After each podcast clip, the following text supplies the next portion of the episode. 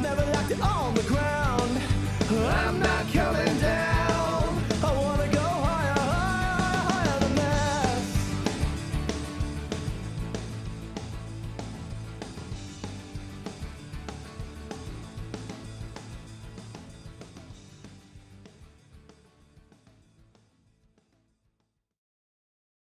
Hey, this is Rebecca Fleetwood Hessian, host of the Badass Women's Council podcast, and I am so glad that you're here. Hey, you know what else you need to know about? A badass masterclass that I just launched. Check the link. I'm not coming down. So, in this episode, my fairy pod mother, Jen Edds, who is a consultant that helps people launch their podcast and is literally my fairy pod mother, interviews me. And we have a rich conversation about creativity and vulnerability and uncertainty. And it was super fun. And I can't wait for you to hear it. Many of the things we talk about are in the book that I'm waiting on the editor to return back to me. So these are topics near and dear to my heart. Here we go. I'm not coming down. Rebecca, why are we so hell-bent on keeping our creativity hidden in professional settings? Oh, Jen, you know this question just lights me on fire. That's why we started with That's that one. That's why we started with that. There's a couple of reasons, but if we want to go back to root cause, our education did very little to reward our creativity. Our education is based on the factory model of work. And that says, sit down, keep your eyes on your own paper. Helping is cheating. Individual achievement is king. And creativity comes out of collaboration and comes out of different spaces from our heart and our brain and our soul. And school is more memorization. It's gaining knowledge with no real context of how to use it in the real world. It's more memorization, which isn't creative at all. No, now that you say that and I look back and I think about any collaboration or anything I did in school, it was either playing sports or playing in bands. Like that was how I learned about collaboration. I don't think that was anything that was ever taught, except for the occasional group project. And that was always a disaster because, you know, somebody ends up doing all the work. There's the one person. Was because that you? Were you that person? Sometimes. And then sometimes I just said, to hell with it. This is ridiculous, right? Yeah. And and that's the thing is we, we got feedback that said we need to do more group projects because work leaders said we need people educated on how to work in groups because that's how work gets done in mm-hmm. the workplace. So the education system just threw in group projects, but nobody told anybody how to work in a group. And so it reinforced why working in a group is bad and wrong because it was awful.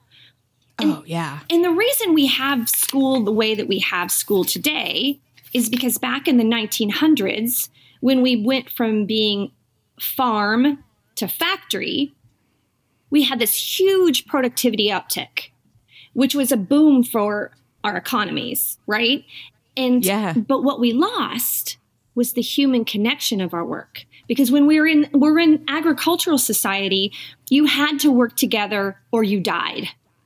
Yeah, like the consequences yeah. were pretty great. And then you move to the factory model and the consequences weren't even seen, felt, or known about the human connection. You went in, you did your piece of the work. You didn't even really know how it impacted the other pieces. And you really didn't know how it impacted other humans other than your own paycheck or what you saw the boss growing in their business, right? It was all financial. There was very little part of what, what you and I call story. There was very little about our individual contribution. And so when the factory model worked really well from an economic standpoint, we said, we got to get kids through school faster because we need more factory workers. Like this is literally why our school is the way it is today. When you look it up and research it, you're like, this is asinine. But it's been but it's been that way for so long, nobody questions it anymore.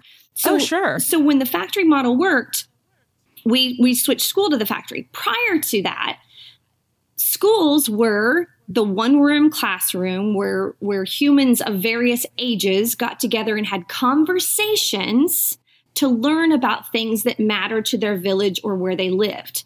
It was religion. It was um, what we would call today shop and home ec classes. It was reading. It was writing. But it all had context to the human-to-human connection. So when we moved school to the factory model of school, then it was individual pieces and parts, math, science, English, in your individual world. And the reason that we did the individual world in the factory is it's easier to control, measure, and optimize when you have various jobs and departments. When you pull it all apart, you can control it better, with the idea being then you put it back together with greater degree of efficiency, which gave you higher profit. So we took the same model and put humans through it to get people through their education faster so they could get to work in the factory. And so you took away the human connection, you took away the creativity, so you could control, measure, and optimize. And I'm a huge fan of business models, control, measure, and optimize. You need a good P and L, you need systems, and you need processes. But we have abandoned our human needs, which are personal, emotional, and social. And all of our creativity and all of our unique gifts and talents come from our human, personal, emotional, and social. But we now are trying to control, measure, and optimize our own human needs. And it's a debacle. How do we bring that creativity back into work? Because I've seen this in some of my clients. They get stuck when we're in kind of the early phases of the podcast. I'm like, you got to bring your experience and your point of view into this, or none of this matters. They can go out and they can listen to somebody else. And it is such a hard thing for people sometimes to really just expose that piece of themselves and, and share that, like share what really lights them up, as opposed to, if I can just get them to remove yeah. the stick from their butt, their podcast is yeah. going to be five hundred times better. Yeah. I experienced the same thing, but we have rarely been rewarded or invited to share our uniqueness. We've been Truly. invited to share our productivity.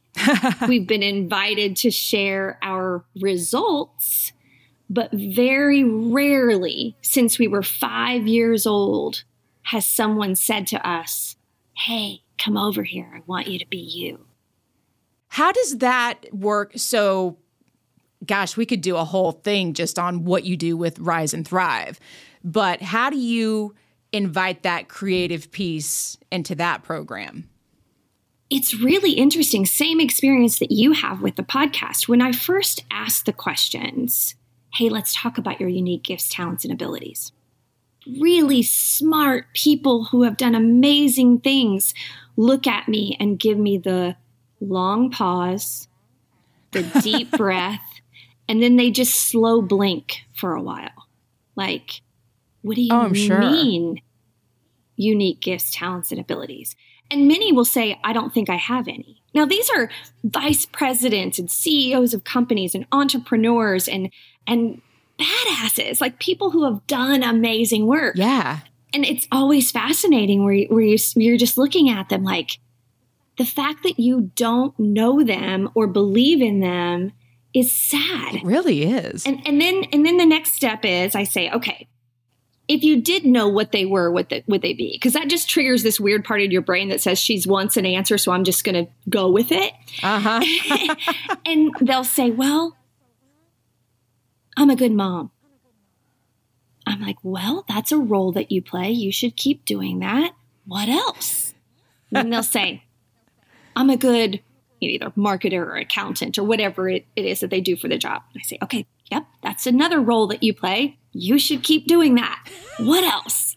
And you just kind of peel the layers of expectation that have been put on them for their whole lives. You just keep peeling that onion. You keep peeling it back.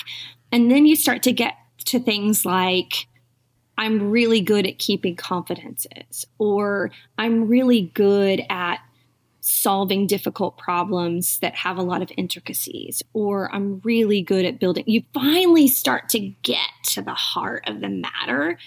And then it's interesting to watch their faces, because when they get reminded of who they really are, there's this new freedom that comes from that. So once I help them identify what their unique gifts, talents, and abilities are, and really hold them inspired and accountable to using them, things start to shift and change. And then they start to recognize the way that they can take their role and make it far more enjoyable and far more inspiring and better by just being more intentional about aligning their work to who they are and kind of delegating out some of the other stuff, or just reframing the way that they see their work.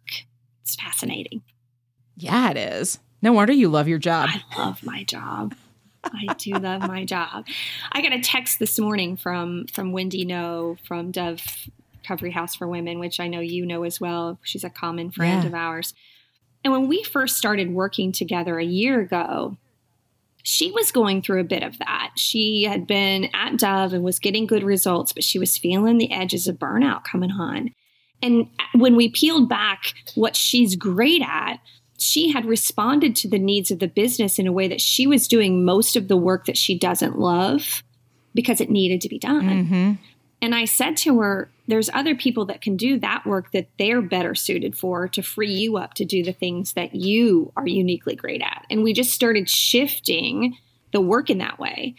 And I got a text from her this morning, the success that she has gotten in the last even three months from really honing in on her gifts and talents is now opened up millions of dollars in fundraising for the organization. Millions of dollars. That's incredible. It has taken her to a place where she's going to get the opportunity to do national exposure for the model that they have at Dove House.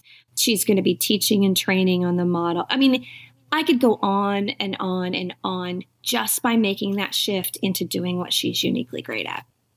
Have you always been able to do that in your own work? I realized what happens when you don't. And it was through that discomfort and pain that I, I, the light bulb went off for me. And I said, mm-hmm. if I'm feeling this shift, there's got to be thousands of other women that, or people, not just women, but people that are too. And I got really intentional about it for me, because my unique gifts and talents, the three that I talk about mostly, I'm sometimes annoyingly positive.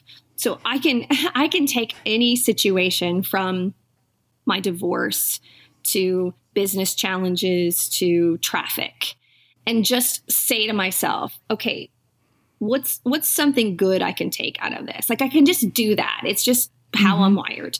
The second thing I'm really good at is I'm a builder, so I can take pieces and parts and build business, and it, it helps me in coaching and consulting. Um, it, it, there's there's several others, but let's just talk about those two. So, hang on, I want to I want to back up yeah. just a little bit, because when that light bulb, like when that clicked for you, what did that look like? Because I don't think sometimes we even know when we're just in it and we're doing the stuff. What did that look like? When were you like, oh, something's got to change here? When my work shifted, when I was with Franklin Covey, I'd been there for, at the time, I'd been there sixteen years. And I'm I was a top performer. I sold millions of dollars for them. My work is in best-selling business books from the client work that I did. I had voice to the C E O, voice to the world's top thought leaders. Like, I was kicking it, badass. And all of a sudden, I started having this sense of discomfort about my work. Like, it wasn't fun anymore, and it just didn't feel rewarding. And I thought, what is wrong? I've been good at this one. Even though you're making a boatload of money. Boatloads of money. Like, pull up the truck. Beep, beep, beep. Yes, boatloads of money. And then all of a sudden I was like, oh, here we go. The company had made some shifts to where they needed to value centerline approach more than innovative approach. I'm an what inno- does that even mean? Well, I'm an innovator. I'm a builder. So if I go into gotcha. a client, I'm building a solution from them. I'm, it's like the difference between a custom builder of houses and somebody where you go in and you say, here's your, pick out your countertops, your cabinets, and your flooring. Like, I'm a custom builder of solutions. And the company needed to move to more of the pick out your countertops, cabinets, and flooring. Yeah. That ain't, that's not my gig. That's no. not my gig. And in order to be successful, I had to move to that because that's the way the custom, the company's systems and processes and rewards were moving. So to be a custom builder when everybody else was needing to do it the other way wasn't the right thing for me or the company. And so it wasn't that the company made a bad move. The company made the right move for them, but I just mm-hmm. no longer had this sense of this job lights me up. And so I chose to leave. And it was a really hard decision, but I knew if I stayed there, I would start to just burn out and shrivel and shrink. And I wasn't willing to do that. And so I made the jump so I could continue to build and use my unique gifts and talents. And it was then that I realized this is a thing. Like this, if I pay attention to who I am and create a career that plays off that, I will always have satisfaction. And if the company that I'm working for no longer needs my gifts and talents, it's not losing to quit and go find one that does. Because I think we get into this trap of just staying because we value tenure, again, which goes mm-hmm. back to the education system, which is really broken, which, you know, you value somebody that sticks with it. Well, sometimes you should quit. Yes. Yeah, sometimes you should. Yeah, or pivot at least. Let's go back to how you're using your unique gifts and talents. And that was the story I wanted to, to share to illustrate how I realized what my unique gifts and talents were, because I was feeling the discomfort of not using them. And I forced myself to sit down and say, what feels wrong? And just kept peeling the layers back on, on myself in an optimistic way, not saying, mm-hmm. is there something wrong with you, Rebecca, but what's, what's just doesn't feel right, which is the other aspect of using our unique gifts and talents is it's an emotional endeavor. It's how we feel. We aren't rewarded in business or education for our feelings. In fact, people say no. things, really dumb things like, don't take it personal. Y'all, that's not a thing. That is not a thing. Or, you know, I don't know why you're getting so emotional about it when you're talking about a work thing. It's like saying, don't bring your arms to the meeting. They're inconvenient. Like, we bring our emotions to everything, everything. Like, I'm emotional yeah. about the bananas rotting on my counter right now. It feels bad that I spent four dollars and they're not going to get eaten. Like, everything has emotion to it. But you can make banana bread before they go bad. How many times have we said that? I mean, really. My entire freezer is full of brown bananas that I froze because I didn't want to throw them away for smoothies. But it, it, that emotional connection is goes back to what I said about the human needs, right? So our human needs are personal, emotional, and social. So personal means they're unique. We're unique down to our fingerprints. If you look at your hands right now, it should be a symbol to you of how different you are from everybody else in the universe. And that's by design. That's not an accident. We're supposed to have unique personal needs and talents and gifts. And we should feel something when we use them, when we help somebody by using them, when others serve us. Like, that's what it's supposed to be about, is using our differences for connection to other humans. That's the social aspect of it.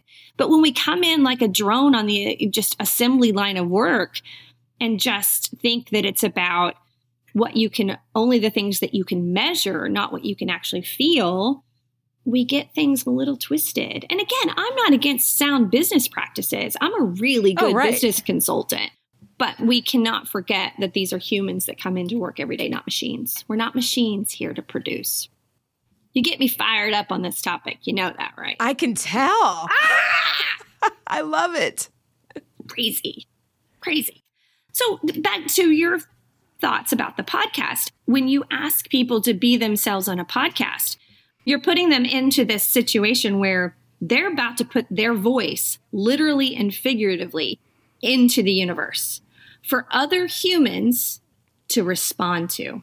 That's a huge vulnerability play. That's scary. It's scary. And to say, I'm going to put my own voice out there is even scarier. You you kind of would rather, and this is what I kept doing, I kept Googling how to do a really good podcast or the right podcast. And, uh-huh. and you kept saying to me, you need to do your podcast. And I was like, yeah, yeah, yeah, I know, but I want to do it right. And I would ask you constantly, like, the right and wrong way to do things. Again, from our education scripting, that you always got the paperback and you looked for the red marks. You didn't you didn't pay any attention to what you got right. You wanted to know what you got wrong. Oh, totally. And so we do the same thing with this. And the best thing that I did, you gave me the advice, is you said, Rebecca, you've got to put out a sh- first episode. Yes. And you did. And I did. With no equipment other than my iPhone. I didn't have a microphone. I went and got my friend Christine after dinner one night at her house. And I said, come on, we're going to go to your closet and record a podcast. And she said, I don't know how to do that. And I said, I don't either, but we're going to figure it out. Pour a glass of wine. We each got a glass of wine. We went to her walk-in closet. We sat down in her closet with my iPhone between us, hit voice recording app. That's, that's the extent of the equipment that I used on our for- first podcast. And it still gets downloads today. Isn't that amazing? Isn't it amazing how that works when you just put it out there? Because I think we are so quick, and I know with every song I even attempt to write, I'm judging it, I'm editing it before it even gets out, even before, even while I'm using the voice recorder, because that's usually where I start to get my ideas. And then, nope, delete, delete, delete. I can't even get through it, because of all of the self-editing. It's the most vulnerable thing to put what you've created out into the world for it to be judged. And and here's the other thing. We're not for everyone. No. We're not supposed to be. But it's so hard to think about somebody's not going to like it. I guarantee you there are people out there that have clicked through my podcast like, this is crazy. I'm not listening to this. There are just people that don't that aren't going to like us.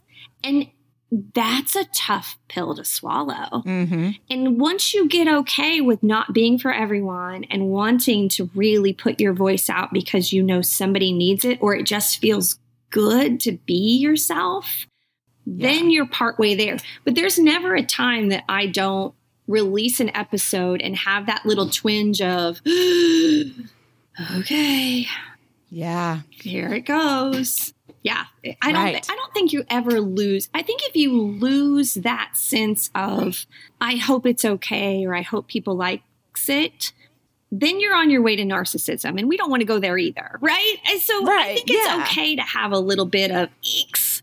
I hope this is okay. I'm all for that. Like, so often, I hear people say, "Well, I don't like my voice," and now my comeback for that is, Uh, guess who lip-synced through every semester of choir in college? No. I Milli Vanillied my way all through, because the very first night, you know, you have to go and sing for the choir director so he knows what group to put you in and all of that. And I finished singing, and he said, do you have a cold, or is that how you really sing?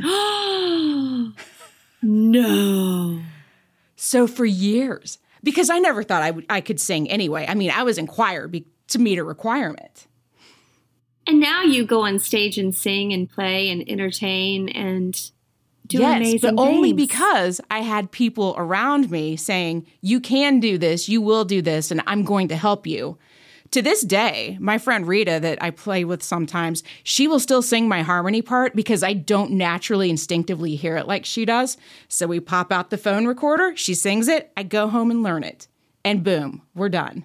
Which is why we're human beings meant to live in community. That's the social part of our human needs. We're not meant to do this all alone. And when no. we do try to just go hunker down and figure stuff out, that's when we start to spiral down from putting our stuff out into the universe, because we, like you said, we edit before we even put it out there.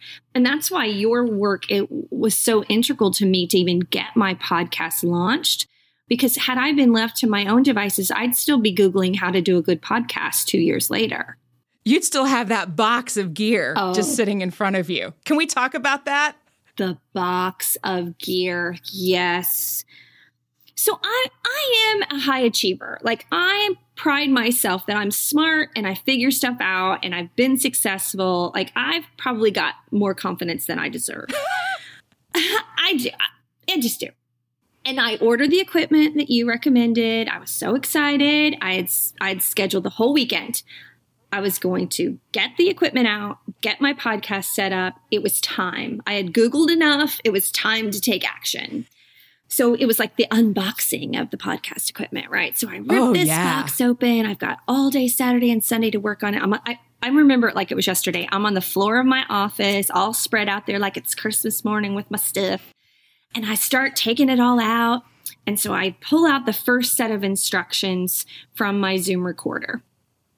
And I read the first page.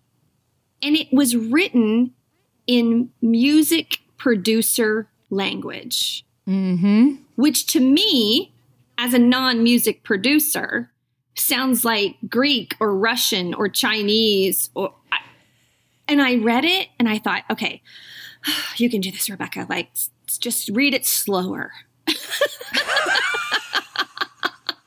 And I went back through word for word and I was like, I don't understand. It was not intuitive to me. And so I threw all that shit back in the box, which you which you know it happens when you unbox something and then try to put it back. Nothing fit, and it was spilling no. out over the top of the box, and I shoved it into the corner of my office and didn't make eye contact with it again for a month. Angry. Angry. Uh-huh. And then finally one day, I think you would touch base with me, like, where's that at? Where, where you at? What are you doing? And I was like, I can't do it. Just come over and help me. I, I will write you a check. Just just help me.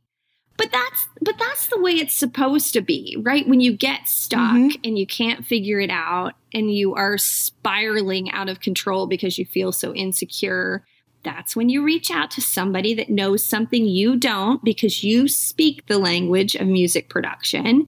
And you very mm-hmm. kindly sat with me and said, plug this into that hole. Click. Push this button. Click. And I wrote down those human instructions that you translated from mm-hmm. that language into my language. And that's how I got started. And then every time I did it, it got a little easier. I'd still have to message you and be like, I forgot this one step. What does this mean? And you just kept walking me through it until I knew how to do it. And look at you now. And look at me now. It is funny when I... I, when I start to do stuff and it, like, something doesn't go exactly right, I kind of even know how to problem solve a few things. And I'm like, mm-hmm, look at me go. What has happened as a result of you starting the podcast? Oh, my gosh. I want to talk about that in two ways. Okay. Individually, what has happened is the recognition that starting the podcast was the first thing that I had learned from scratch in twenty years. Because, wow. because everything else that I had done in my career was an iteration of something I already knew. So mm-hmm. it was just like adding on. This was the scary box of equipment that I couldn't even read the instructions.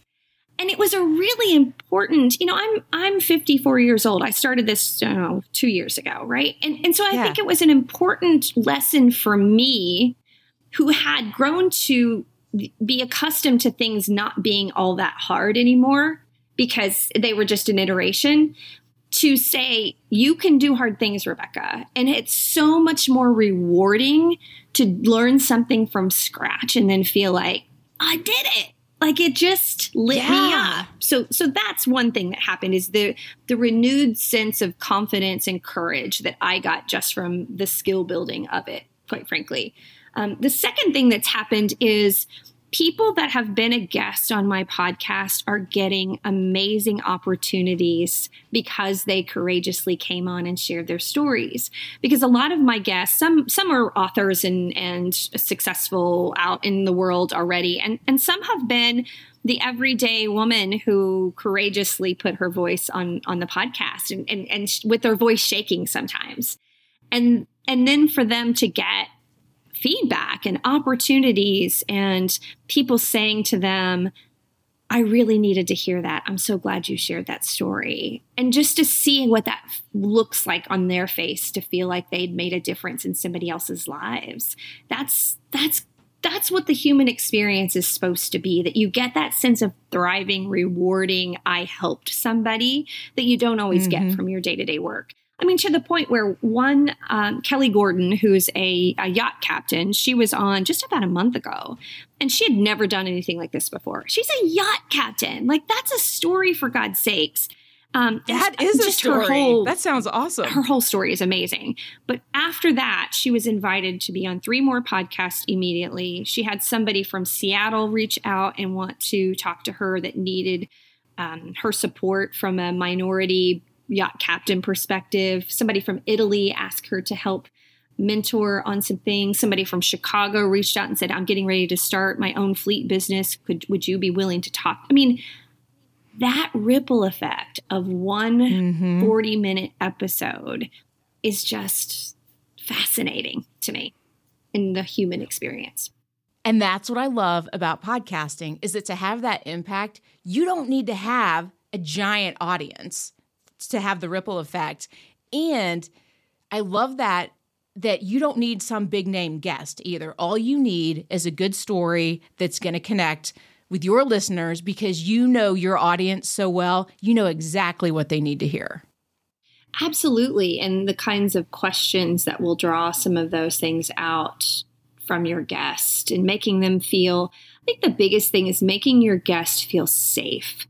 Because the reason that a lot of people don't share their stories, going back to unique gifts and talents, is in order to do that, we need to get past this, what I call the sea of uncertainty, right? So anytime yeah. we're doing something we've not done before, we've not done often, our brain sends that signal of red alert, red alert. This is different. This is new. This is scary. You might be afraid. What is happening? And it's not really fear, because it's not physical danger. It's just uncertainty.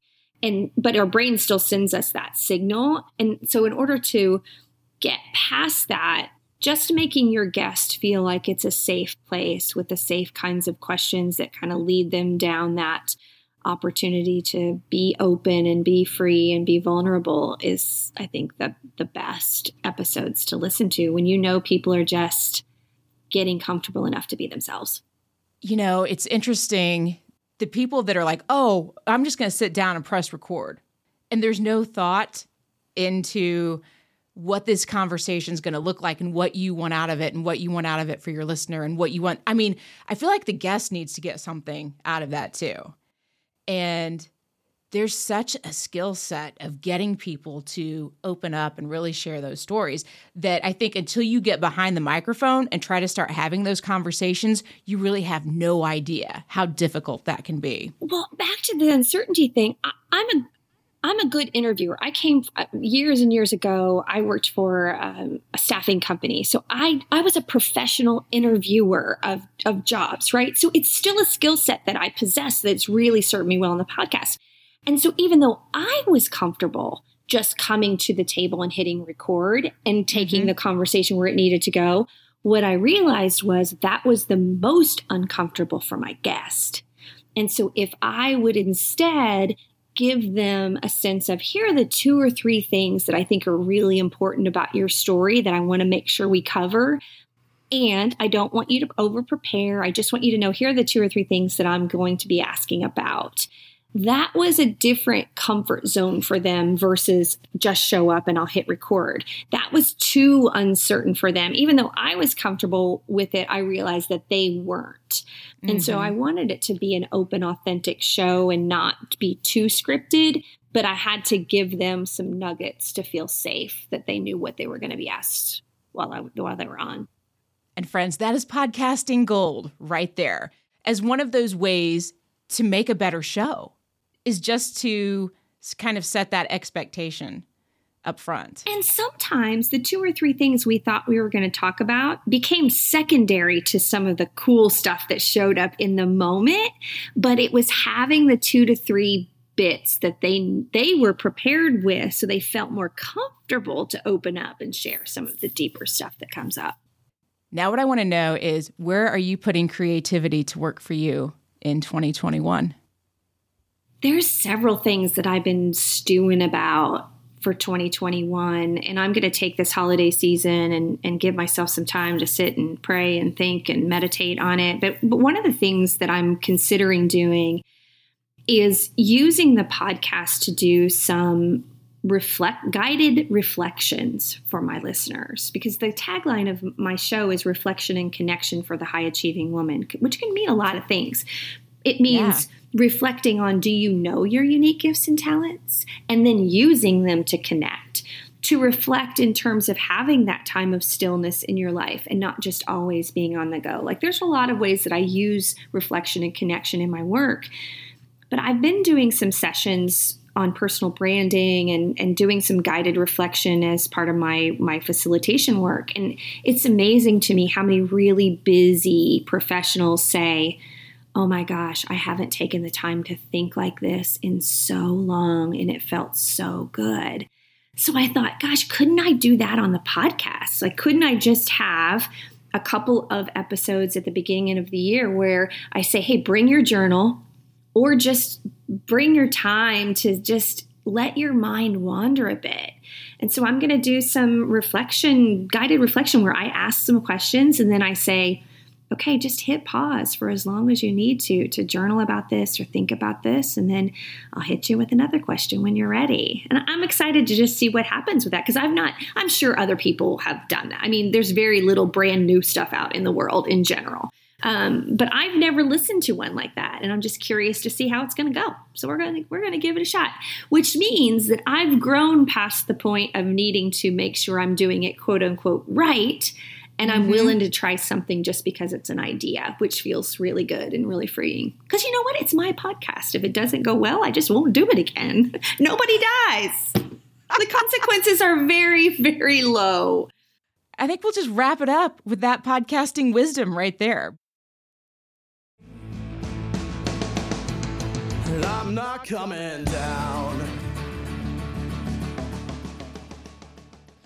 This is Rebecca Fleetwood Hessian. Thanks so much for being here. We'd love to stay connected. We can do that if you jump into the online community at badass women's council dot community. We've got lots of cool people in there already. And if you come in, it'll just be cooler. Coming down. I never liked it on the ground. I'm not coming down.